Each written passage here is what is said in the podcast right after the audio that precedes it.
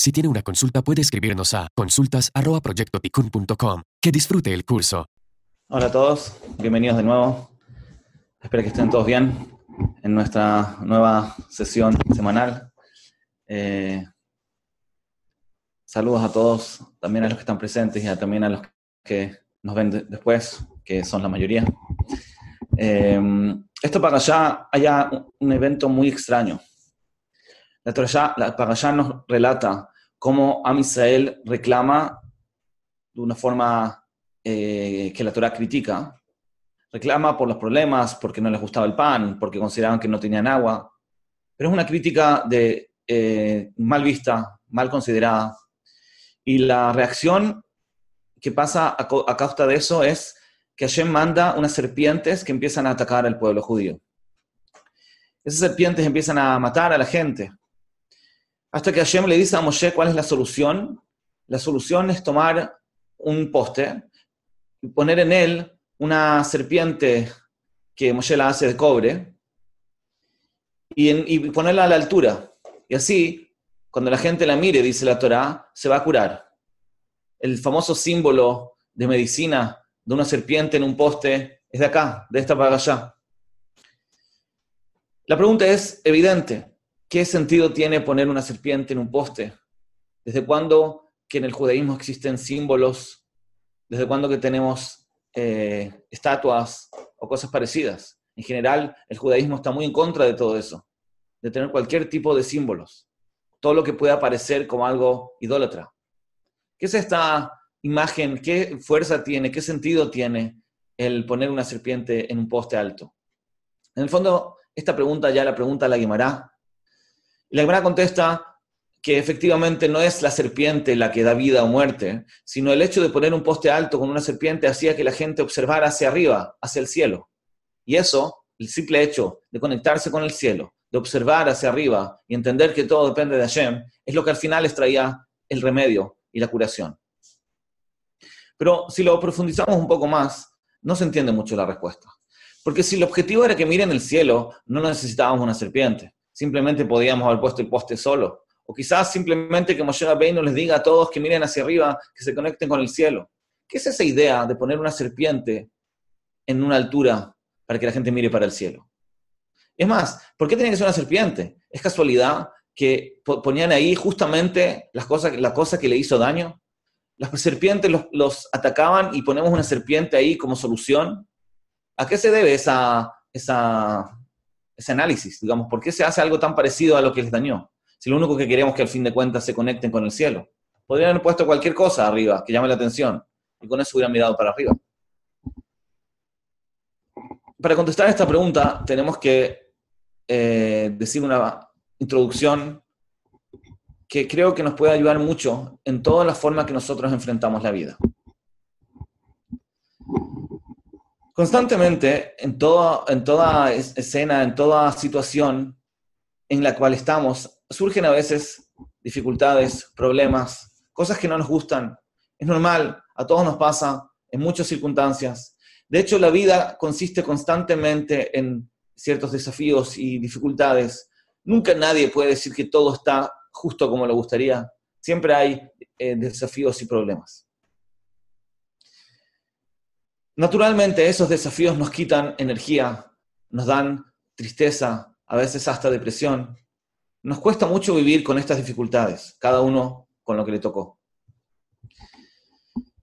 Pero la verdad es que toda persona que tiene emuná sabe lo que dice el Derej Hashem, que todas las cosas que suceden en la vida, pero todas, son solo con el objetivo de que nosotros crezamos y nos hagamos mejores personas. Todas las cosas que pasan en el mundo, en la vida, en cada momento, son nisyonot, son pruebas para que nosotros justamente las superemos y nos acerquemos más a Hashem, nos hagamos mejores. El objetivo de la creación, el objetivo de la vida, no es un accidente, no estamos acá por error. La vida tiene un propósito. La vida tiene un propósito y el propósito principal es nuestro propio crecimiento. El mejorar con nuestras midot, el mejorar como personas. Ese es el objetivo de la vida. El objetivo de cada momento de nuestra vida es exactamente ese también. En cada momento de nuestra vida, la idea es que seamos un poco mejores. La idea es que seamos un poco más sanos, un poco más equilibrados, que cumplamos nuestras funciones y nuestros roles mejor. Ese es el desafío que existe constantemente. No es algo general de la vida. Sí, en general hay que ser buena persona. No, es mucho más que eso. En cada momento de nuestra vida, el propósito que estamos viviendo ese momento, que estamos viviendo esta experiencia, que estamos compartiendo con esta persona, cualquier cosa que sucede en cada momento de la vida, tiene el objetivo único de que seamos mejores. Cuando una persona enfrenta una dificultad, tiene solamente dos opciones. O supera el desafío y mejora como persona, o no lo supera y empeora como persona. Digamos que yo tengo una debilidad y soy enojón, por ejemplo. Si pasa algo que me molesta y desafía mi paciencia y mi tolerancia, en ese momento tengo solamente dos opciones. O simplemente reacciono mal, de forma destructiva, quizás de una forma que me haga daño a mí o que le haga daño a las personas que me rodean. Y eso significa que empeoré, ahora soy una persona un poquitito peor de lo que era hace 5 minutos atrás. O la otra opción es que enfrente la situación, quizás me controle o quizás sepa manejar mi emoción de una forma constructiva, y eso significa que mejoré y soy una mejor persona. No puedo quedarme de igual como estaba antes. No existe ser neutro en esto. Los nisyonot son o para arriba o para abajo. No hay una opción intermedia. Entonces eso quiere decir que cada vez que una persona siente una dificultad, cada vez que tiene una lucha interna o una contradicción, cuando tiene deseos opuestos, y uno es bueno y uno es malo, entonces en ese momento tiene una oportunidad de crecer, tal como tiene el riesgo de caer y empeorar. Entonces, como sabemos que cada cosa que pasa tiene un propósito, y el propósito es crecer, tenemos que enfrentarlo con ese objetivo. Tenemos que darle ese sentido. Porque eso justamente, como vamos a estudiar hoy, Bezrat Hashem, la técnica para lograrlo. Habíamos dicho que lo normal, cuando una persona enfrenta una situación incómoda, un desafío, un problema, es que eso le despierte frustración, le despierte tristeza. Nosotros sabemos que lo más importante para nuestra felicidad, el componente más imprescindible para la felicidad, ¿cuál es? No es la comodidad, no es tener lo que necesitamos, no es no tener problemas. Lo que más compone la felicidad, sin duda, es la motivación.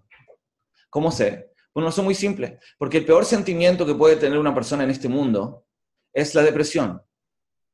Es cuando una persona pierde las ganas de cualquier cosa, no le interesa nada, no le gusta nada, no lo motiva nada, y en el peor de los casos, ni siquiera se motiva a vivir la vida. Hay momentos graves que una persona puede llegar a decir ni siquiera quiere vivir. Eso es lo peor que le puede pasar a una persona. Quiere decir que el sentimiento opuesto, el más placentero, el más importante, es justamente lo contrario. El sentirse motivado, el sentirse con energía, el sentir que tengo algo que hacer, el sentir motivación.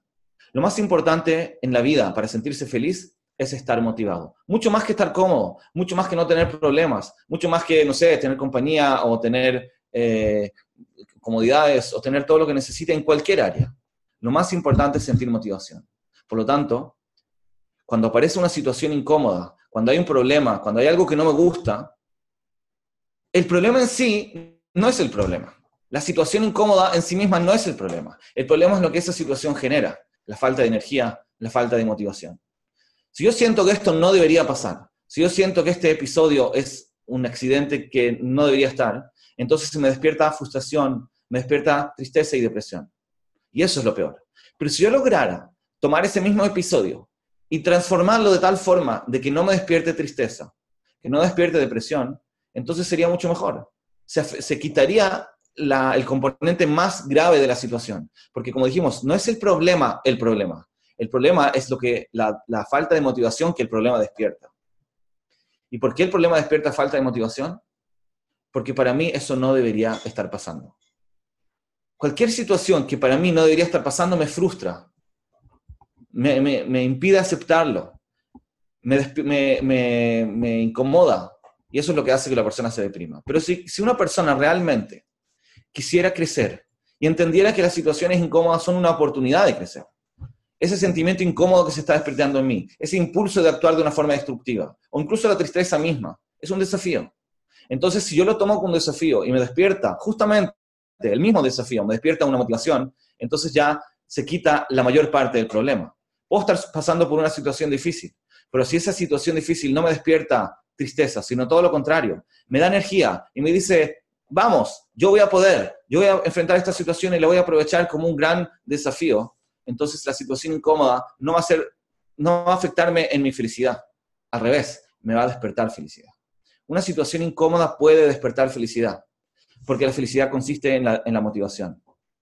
Y toda motivación consiste en que algo está mal, algo me hace falta, y estoy motivado para resolverlo, estoy motivado para conseguir lo que me hace falta.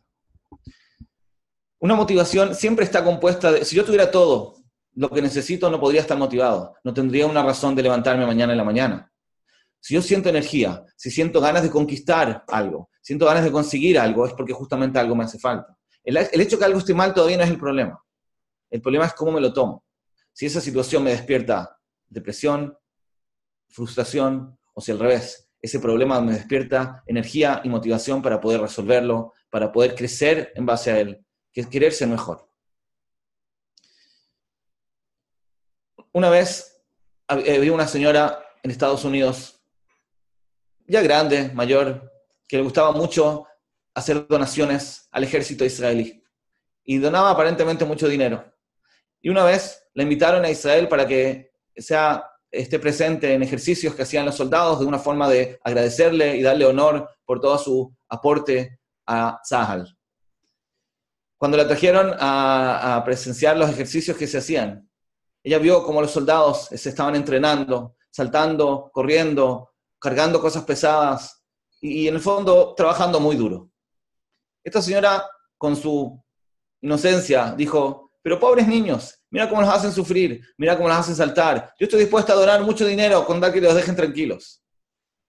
Claramente, cuando entendemos que los desafíos es justamente el método de crecimiento, entendemos su importancia, entendemos que ese es justamente el único medio para ser mejores. Si entendemos que el desafío en sí es una oportunidad de crecimiento, entonces el problema ya no despierta frustración, no despierta tristeza. No digo que el problema deja de ser incómodo. La persona va a seguir sufriendo, va a seguir sudando, y la incomodidad sigue existiendo. Pero se evita la frustración, se evita la tristeza, se evita la falta de motivación, que es lo más importante. Lo más importante, como dijimos, es mantenernos motivados, sentir esa energía. Entonces, si una persona realmente entiende y se preocupa y quiere crecer como persona y entiende que la única forma de crecer como persona es justamente enfrentando pruebas, enfrentando desafíos, entonces los desafíos no son una razón para quitar motivación, sino todo lo contrario. Son una razón para despertar motivación. Son una razón para que yo tenga energía y sienta que mi vida tiene sentido, que estoy haciendo algo útil, que estoy creciendo. Porque realmente no se puede crecer de otra forma. Es curioso, pero hay mucha gente, quizás todo el mundo, que dicen que lo que más les importa es ser felices. Lo que más les importa es estar bien. Pero no sé si hay mucha gente que en algún momento se paró a analizar cómo se hace, cómo se consigue esa felicidad. La verdad es que cuando una persona, su mayor preocupación es estar cómodo, su mayor preocupación es estar bien, no puede estar bien. Porque claramente no va a tener todo lo que quiere. Y como para él eso es lo más importante, como eso está en su escala de importancia más arriba, entonces le está dando demasiada importancia a su comodidad. Y como su comodidad no depende de él, por lo menos no en 100%, hay muchos factores que no están en nuestras manos. Entonces inmediatamente eso lo hace estar infeliz. Porque si yo decidí que lo que más me importa en la vida es estar cómodo, o tener placeres, o tener recursos, o tener éxito, no importa en qué área, puede ser un área incluso espiritual, pero si yo decido que eso es lo más importante para mí, como eso no depende de mí, porque nunca los logros dependen de uno, nunca cómo otros nos van a tratar, nosotros depende 100% de nosotros, los éxitos, los recursos, las cosas que conseguimos o tenemos, no dependen 100% de nosotros. Entonces, en el fondo estamos depositando nuestra felicidad en factores que no dependen de nosotros. Simplemente porque eso, si eso es lo más importante para uno, y eso no depende de uno, entonces ¿cómo voy a ser feliz? Porque para sentir motivación, se necesitan dos lados. Que por un lado yo sienta una necesidad, como dijimos, porque si no tengo ninguna necesidad no voy a sentir motivación. Pero por otro lado necesito sentir que esa motivación está en mis manos conseguirla. Esa combinación de los dos lados es lo que permite estar motivado. me falta algo y al mismo tiempo siento que lo puedo conseguir. Porque si yo siento que algo me falta, supongamos yo quiero ser rico y siento una falta, pero no siento que está en mis manos conseguirlo, no me va a motivar. Quizás al revés, me va a frustrar. Por otro lado, si siento que algo está en mis manos, lo puedo conseguir, pero no siento que me hace falta, no siento que me interesa, tampoco me va a motivar. Quizás está en mis manos ser, tener éxito en algún área, pero si no me interesa esa área, no me gusta, entonces tampoco me va a motivar. La motivación, que en el fondo dijimos que es el componente principal de la felicidad, es solo cuando se juntan estos dos componentes. La necesidad, por un lado, el sentimiento de necesidad, y por otro lado, la seguridad de que lo puedo conseguir. No hay ninguna área en la vida, pero ninguna, que esté 100% en nuestras manos conseguirla. No hay nada. No hay nada que podamos estar seguros que lo vamos a conseguir. Quizás si sentimos que lo vamos a conseguir es una ilusión. Porque ¿cómo podemos saberlo? ¿Acaso estamos seguros de que podemos conseguirlo? ¿Acaso estamos seguros que siquiera vamos a estar vivos? ¿Cómo sabemos si algo lo vamos a conseguir o no? No depende de nosotros, depende de tantos factores externos, depende de que se junten tantas cosas. Depende de Hashem. Hay una sola cosa que depende absolutamente de nosotros. Hay una sola cosa que no depende de nadie más que de uno. El crecimiento personal. El crecimiento personal es algo que depende absolutamente de nosotros. Porque justamente es lo único que depende de nosotros. Para eso estamos acá. Y todo el resto son los escenarios en los cuales nosotros tenemos que preocuparnos de ser buenos, de ser mejores. Entonces, cuando yo pongo esa preocupación, lo más alto de mi escala de importancia, está bien, no digo que sea la única, es normal que uno se preocupe de otras cosas, y se preocupe bastante de otras cosas. Todos necesitamos tener para comer, todos queremos estar cómodos y tener todo lo que necesitamos. Pero si yo pongo sobre todo eso, una preocupación mayor, la preocupación de realmente ser mejor, de crecer, de ser cada día, cada semana, cada mes o cada año un poco mejor de lo que era antes, si eso es lo que más me importa y preocupa, entonces estoy despertando una motivación en algo que está realmente en mis manos, porque eso es lo único que depende de nosotros. Por lo tanto, nuestra felicidad en estas condiciones está asegurada, porque como dijimos que la felicidad depende de la motivación, y la motivación depende de la combinación entre la sensación de necesidad y la capacidad de lograrlo. Esto es lo que podemos lograr. Y mientras más me importe, mientras más me preocupe, mientras más sea mi foco central de mi vida, voy a ser más feliz. Y no solo que voy a ser más feliz, sino que todo lo que pase en la vida no va a amenazar esa felicidad. Porque cualquier otra cosa que yo me preocupe, como depende de factores externos, pueden haber cosas que interfieran en mi felicidad. Pueden haber cosas que interrumpan y me impidan conseguir lo que yo quiero. Y eso me va a frustrar, me va a deprimir. Pero si yo siento que lo que más me importa es ser mejor persona, no hay nada en el mundo que pueda interferir a esa preocupación o a esa felicidad. Porque también si pasa algo, también si hay algo incómodo, también si hay has de jalila, porque nadie quiere problemas y les deseo a todos que tengan siempre lo mejor, pero si de todas maneras aparece una incomodidad, esa incomodidad no puede interferir en mi deseo de crecer. Al revés, esa situación incómoda es un momento, es una oportunidad de crecer aún más. Entonces no hay nada que pueda quitar la felicidad. A veces vemos personas que están elevadas espiritualmente, y uno podría llegar a pensar, pobrecito, mira, él está preocupado de su crecimiento como persona, quiere ser bueno, cuando podría estar disfrutando de la vida, podría ser más egoísta, podría estar buscando placeres, etc., pensando que él está perdiendo algo, pero en verdad es todo lo contrario. Mientras la persona sea más elevada y más se preocupe realmente de ser mejor, entonces es la persona más feliz del mundo. Y no solo es la persona más feliz del mundo, sino que es una persona que su felicidad es incondicional. Quiere decir una felicidad que no depende de nada, que nada la puede amenazar. No hay nada que pueda pasar en la vida que pueda quitarle a la persona la oportunidad de crecer. Siempre la persona puede tratar de enfrentar lo que se presenta, tratando de crecer de la situación que se presenta, tratar de reaccionar mejor en el escenario donde está, y así motivarse por lo que está pasando en lugar de deprimirse. Luego que tenemos una pregunta. La pregunta es la siguiente: si uno trata de superarse y no lo logra, ya que cuando se quita algo pequeño surge algo más grande y más complicado, ¿cómo hacer para poder estar motivado?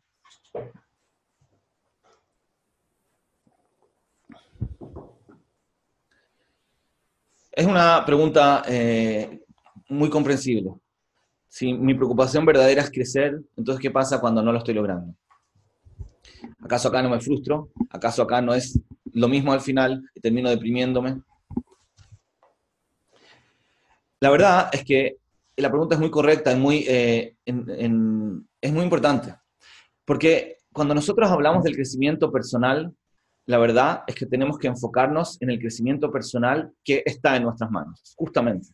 Si nosotros hablamos de que la motivación depende de la combinación entre el deseo por un lado y la capacidad de lograrlo por el otro, entonces también en esta misma área del crecimiento personal tenemos que enfocarnos solamente en el escalón que sigue. Quiere decir, yo tengo que sentir una necesidad de crecer, pero crecer en el escalón siguiente, quiere decir el que está en mis manos. Si yo siento y deseo crecer en un nivel que no me corresponde, seguro que no lo voy a lograr y tampoco me va a motivar. La motivación en esta misma área del crecimiento personal tiene que estar enfocada en el siguiente paso. Si digamos que yo soy enojón, como hablamos en el ejemplo anterior. Si yo soy enojón, significa que cuando pasan cosas que no me gustan, me frustro, pierdo la paciencia, siento impotencia. Yo me propongo dejar de enojarme mañana. Eso no es una motivación, no es una meta que está en mis manos y por lo tanto no me va a motivar y lo más probable es que no lo logre.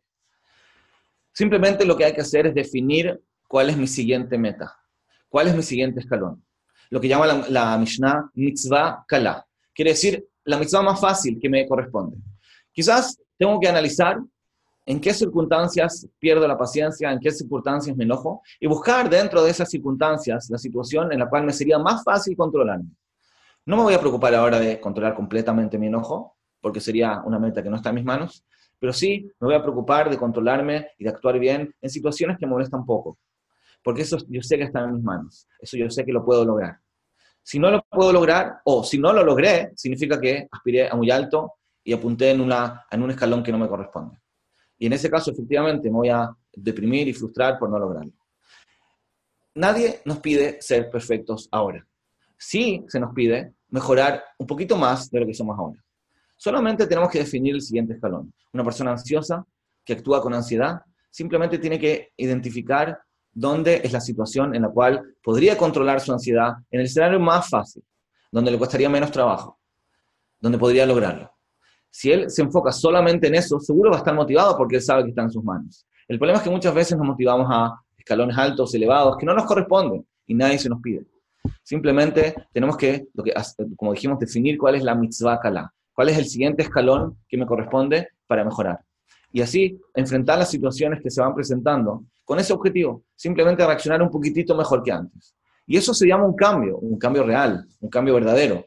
Porque si hasta ahora yo me enojaba por, no sé, el pequeño desorden que había en mi escritorio, y ahora decidí que como eso es algo fácil, lo voy a superar y no voy a criticar a nadie, y no voy a reaccionar mal por eso, entonces hice un cambio y crecí. Y cuando me acostumbre, ya sea parte de mí, porque ya lo repetí varias veces, entonces ahora me voy a enfocar en el siguiente escalón, un escalón un poquitito más alto, y así sucesivamente. Nadie nos pide más que eso. Pero, de todas maneras, el siguiente escalón siempre está en mis manos. Siempre está, depende de mí. Puede ser un tema de orgullo, puede ser que me cueste, no sé, reconocer un error, puede ser que me cueste no criticar, puede ser que me cueste relajarme, puede ser que me cueste dejar de hacer algo que me hace mal. Cada uno con sus desafíos. Pero siempre uno puede proponerse un cambio en el próximo escalón. Toma tiempo, estoy de acuerdo, no es algo que se logra de un día para otro, pero no importa. Si acá nadie nos pide resultados, justamente, lo que se nos pide es un avance, se nos pide un progresar, proponerse metas inmediatas e ir avanzando poco a poco. Espero que eso haya respondido a la pregunta. De todas maneras, la meta tiene que ser, como dijimos, alcanzable. Cuando una persona realmente vive así, entonces los problemas, como dijimos, no se convierten en un problema, sino pasan a ser un desafío. Pasan a ser una razón de motivación en vez de una razón de depresión.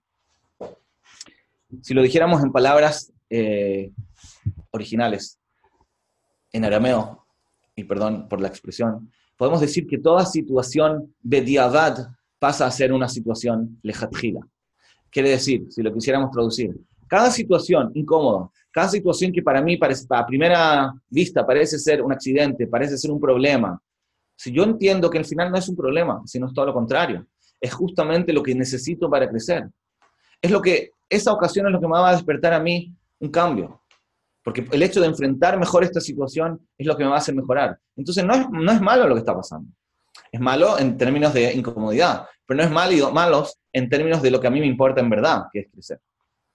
Esto es justo lo que yo necesito. no lo voy a buscar, porque nunca nadie busca desafíos, nunca nadie busca problemas, pero cuando el problema ya surge, entonces ahora es una oportunidad para tomarlo, agarrarlo con las dos manos, tomar la energía, saltar y crecer, ser mejor de lo que era antes.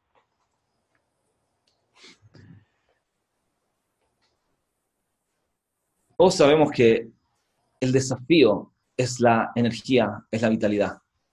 Es parte de la vida, no se puede sin eso. Escuché que cuando Ravel y Ash era joven, era Dayan en un Beijing, y unas personas le vinieron a preguntar si se puede jugar fútbol en Shabbat. Y el Rab les preguntó, bueno, ¿qué es fútbol? ¿Cómo se juega? ¿En qué consiste el juego? Entonces le empezaron a explicar, hay dos equipos, tiran la pelota, la idea es que la pelota entra al arco del equipo contrario. Entonces el Rab los mira y los dice, no entiendo, ¿el objetivo es que la pelota entre al arco del equipo contrario? Bueno, ¿cuál es el problema? Pongan la pelota en el arco antes de Shabbat, y ahí se soluciona el problema. Todos entendemos que el juego consiste en un desafío. Si fuera fácil no tendría ninguna gracia, y no sería entretenido. La vida funciona igual. Todo depende de cómo la tomamos. Si nosotros queremos, si nuestro objetivo real y principal es estar bien y cómodos, entonces claramente que todos estos problemas nos afectan. Pero si una persona realmente, sinceramente, profundamente, entendiera y quisiera crecer, quisiera ser mejor en todas las áreas de la vida, si quisiera ser mejor marido, si quisiera ser mejor esposa, si quisiera ser mejor hijo o mejor padre, si quisiera ser mejor compañero, mejor yudí, mejor ser humano, mejor vecino, si la persona realmente quisiera ser bueno y fuera su mayor preocupación, entonces todas estas cosas que pasan, que no digo que no pueden ser incómodas, seguro que pueden ser incómodas, pero de todas maneras no le quitarían a la persona la vitalidad, no le quitarían lo más importante que necesitamos, que es la motivación. Al revés, le despertarían energía, lo vería como un desafío, algo que lo tiene que lograr. Está bien, quizás no va a poder superar todas sus malas reacciones de un día para otro, pero va a poder crecer, va a poder avanzar, va a poder ser un poquito mejor, entonces eso ya es una razón para sentirse bien, para sentirse con energía, para tener ganas de vivir la vida.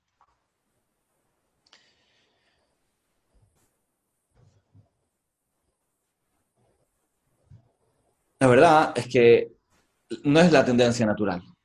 Claramente la tendencia natural cuando enfrentamos un problema es querer solucionarlo inmediatamente, querer evitarlo, o por lo menos reclamar y frustrarse porque esto esté sucediendo, para descargarse. Pero conviene hacer este trabajo, porque este trabajo, esta disposición de, como digo, de realmente preocuparse de nuestro crecimiento personal, es lo que va a cambiar nuestra vida. Va a hacer que todos los procesos sean mucho más fáciles, mucho más motivantes. Como la historia de Jacob. Jacob quiere casarse con Rachel, y por eso va donde su futuro suegro Laván y le pide la mano de Rachel. Y Labán le dice, ningún problema, lo único que te pido es que trabajes acá 7 años con mis animales, cuidando el rebaño para que al final de los 7 años te dé a mi hija Rachel. Finalmente, Labán lo engaña y le da a la otra hija, a Lea, y después la hace trabajar 7 años más, y todo un drama. Pero me quiero concentrar primero en los primeros 7 años. Jacob trabaja 7 años, 7 años para conseguir la mano de Rachel. Esos 7 años no fueron para nada fáciles. Como la misma Torah relata después, esos 7 años fueron años de calor en el día, extremado frío en la noche. Y Jacob ahí cuidando a los animales del tramposo Labán. Y no estamos hablando de cualquier persona, estamos hablando de Jacob Avinu. Jacob, imaginémonos el rab más grande de la generación, cuando su tiempo es valioso como el oro. Lo único que quiere es estudiar, lo único que quiere es ayudar a las personas, lo único que quiere es conectarse con Hashem. Y él está ahí perdiendo el tiempo cuidando animales de un tramposo. Podría frustrarse mucho.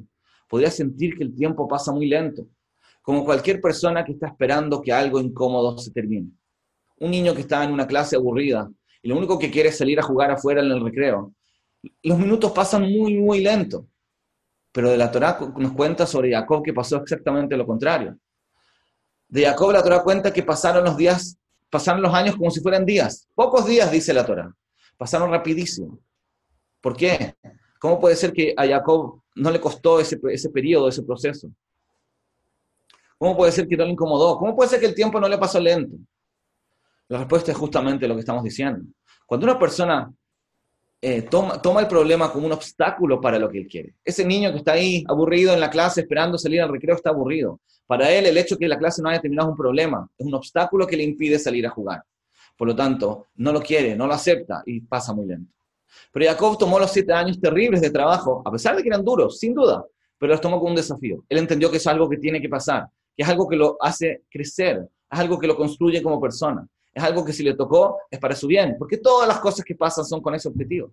No existe que pase algo para otra cosa. No siempre entendemos por qué. A veces no entendemos qué se espera de nosotros o qué tenemos que hacer, pero sabemos que es algo para nuestro crecimiento. Entonces a veces lo único que se necesita es simplemente aceptarlo. Aceptar de que tengo que esperar, aceptar de que tengo que ser más paciente, más tolerante, aceptar de que no todo es como a mí me gusta que sea. Eso, esa aceptación es un crecimiento en sí mismo.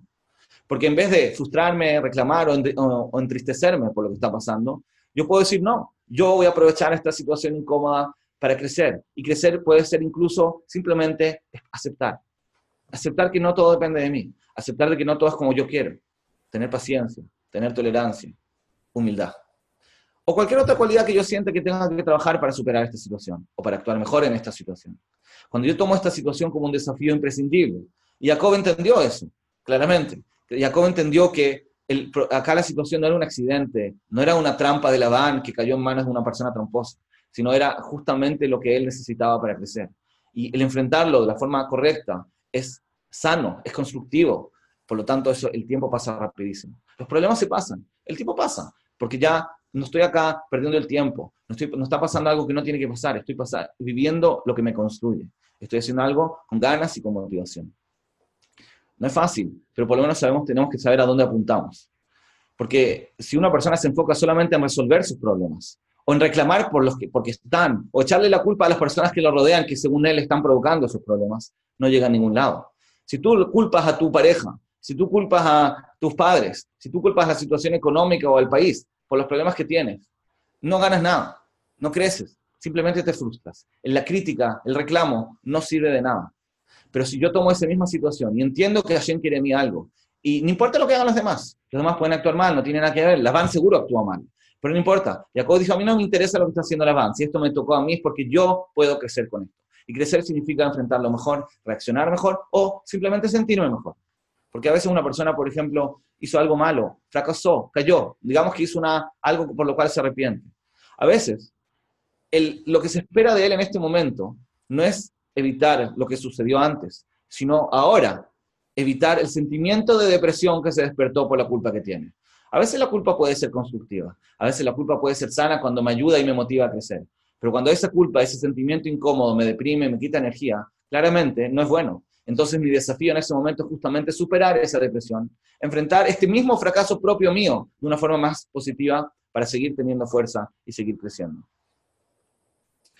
Siempre buscar en cada situación que pasa, ¿cómo puedo con esto crecer más? Eso nos va a dar energía y nos va a hacer sentir que los problemas se minimizan, porque los problemas pasan a ser desafíos que nos motivan en vez de deprimirnos. Creo que tenemos una pregunta más. Relación de lo hablado con el símbolo de serpiente. Sí, no me olvidé del tema de la parashá. Claramente es nuestro tema. Todo esto que dijimos hasta ahora era una introducción para contestar la pregunta que preguntamos al principio. La pregunta de la serpiente. Cuando Am Israel tiene problemas, están sufriendo porque no les gusta el pan, no les gusta la maná, tienen reclamos, empiezan a reclamar. Está mal la situación. La consecuencia de ese reclamo es que llegan serpientes. Un castigo, no tienen que reclamar. Ya dijimos, no se reclama. Vienen las serpientes. Pero ¿cuál es el remedio a las serpientes? Acá el punto principal.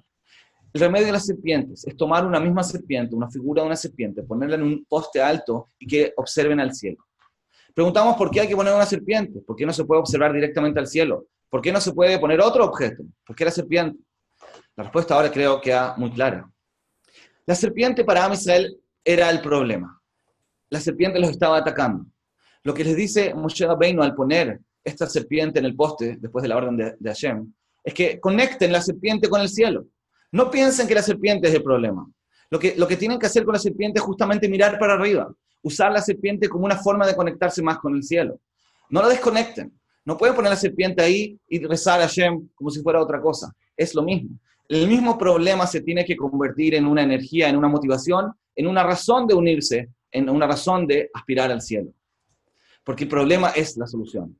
Si yo tomo el problema y lo conecto con mi inspiración, de crecimiento, el problema en sí es el que me da la motivación. Y eso es justamente el remedio al problema. Hashem no quiere que suframos.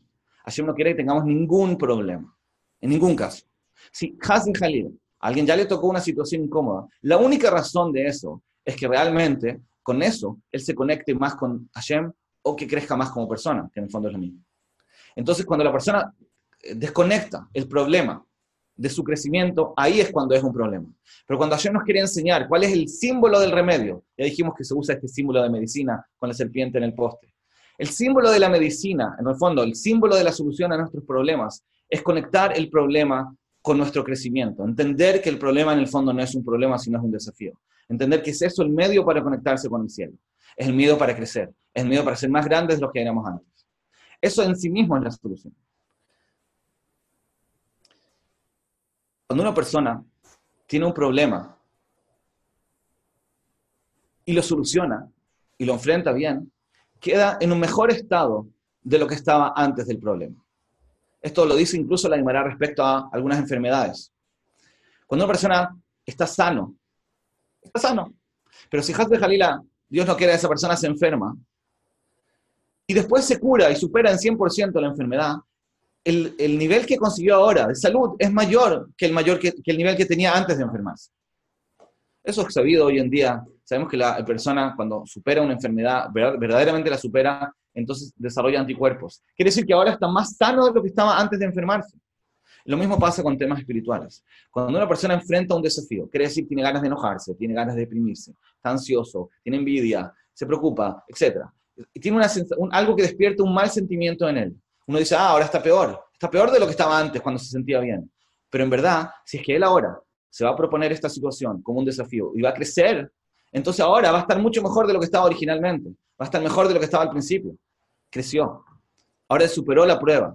Entonces no es que el nisyonot es un problema, al revés, es un lugar, una oportunidad de saltar y crecer mucho más de lo que estábamos antes. Una pregunta más.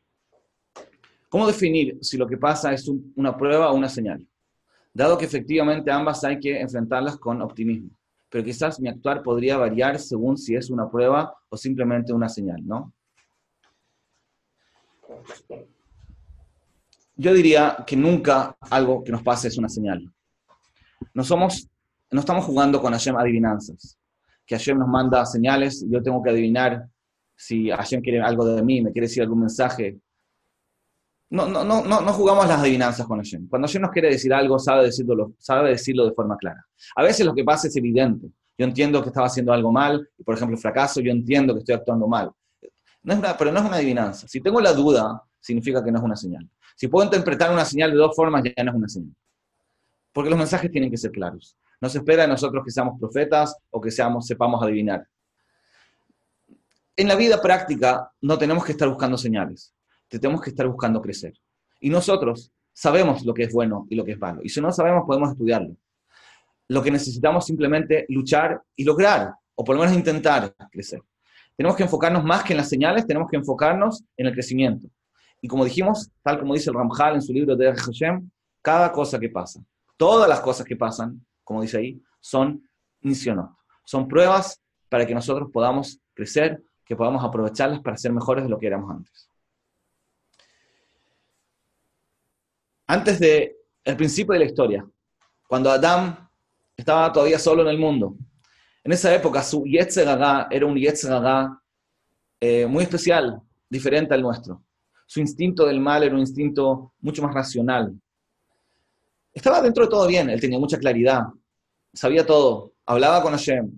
Fue creado directamente con las manos de Hashem, no tenía padre y madre, no tenía dónde confundirse. En teoría estaba muy bien, pero de todas maneras está escrito que cuando llegue el Mesías y termine la historia, vamos a estar en un nivel incluso mejor que ese nivel. Por una razón muy simple. Porque cuando Adán estaba bien al principio, o casi bien, porque todavía pecó, pero dentro de todo estaba mucho mejor, era un nivel de claridad, pero que no estaba compuesto de un desafío superado. Era simplemente su naturaleza, era su realidad.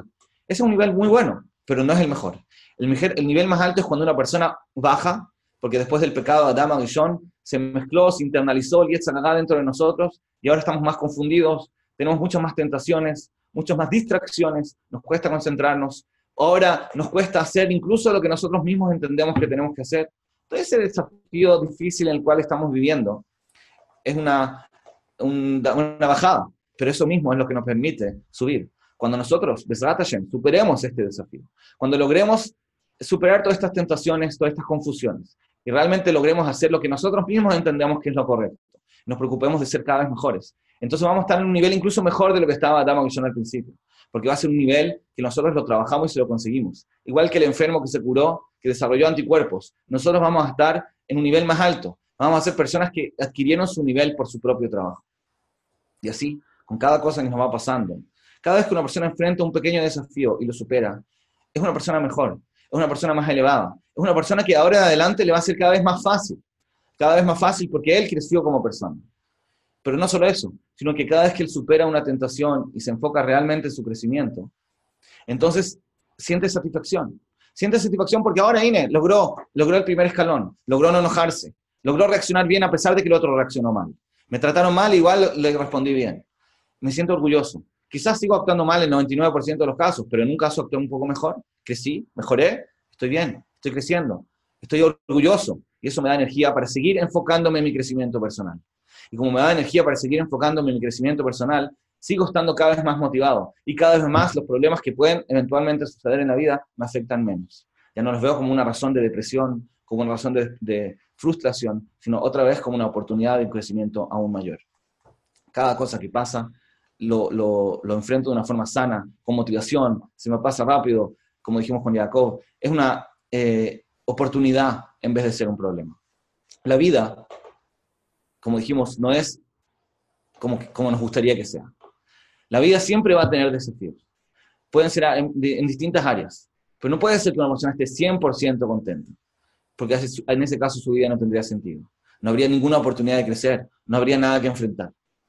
Entonces tenemos que aceptar de partida que la vida no vamos a conseguir todo lo que queremos, porque no consiste en eso la vida. La vida consiste en crecer, la vida consiste en ser mejores. Y mientras más profundo tengamos este deseo de crecer, mientras más nos importe ser nosotros mejores, nadie en nuestro entorno y nada a nuestro alrededor va a poder interferir en nuestra felicidad. Vamos a ser felices porque nuestra felicidad depende absolutamente de nosotros. Que tengan todos una excelente semana. Gracias.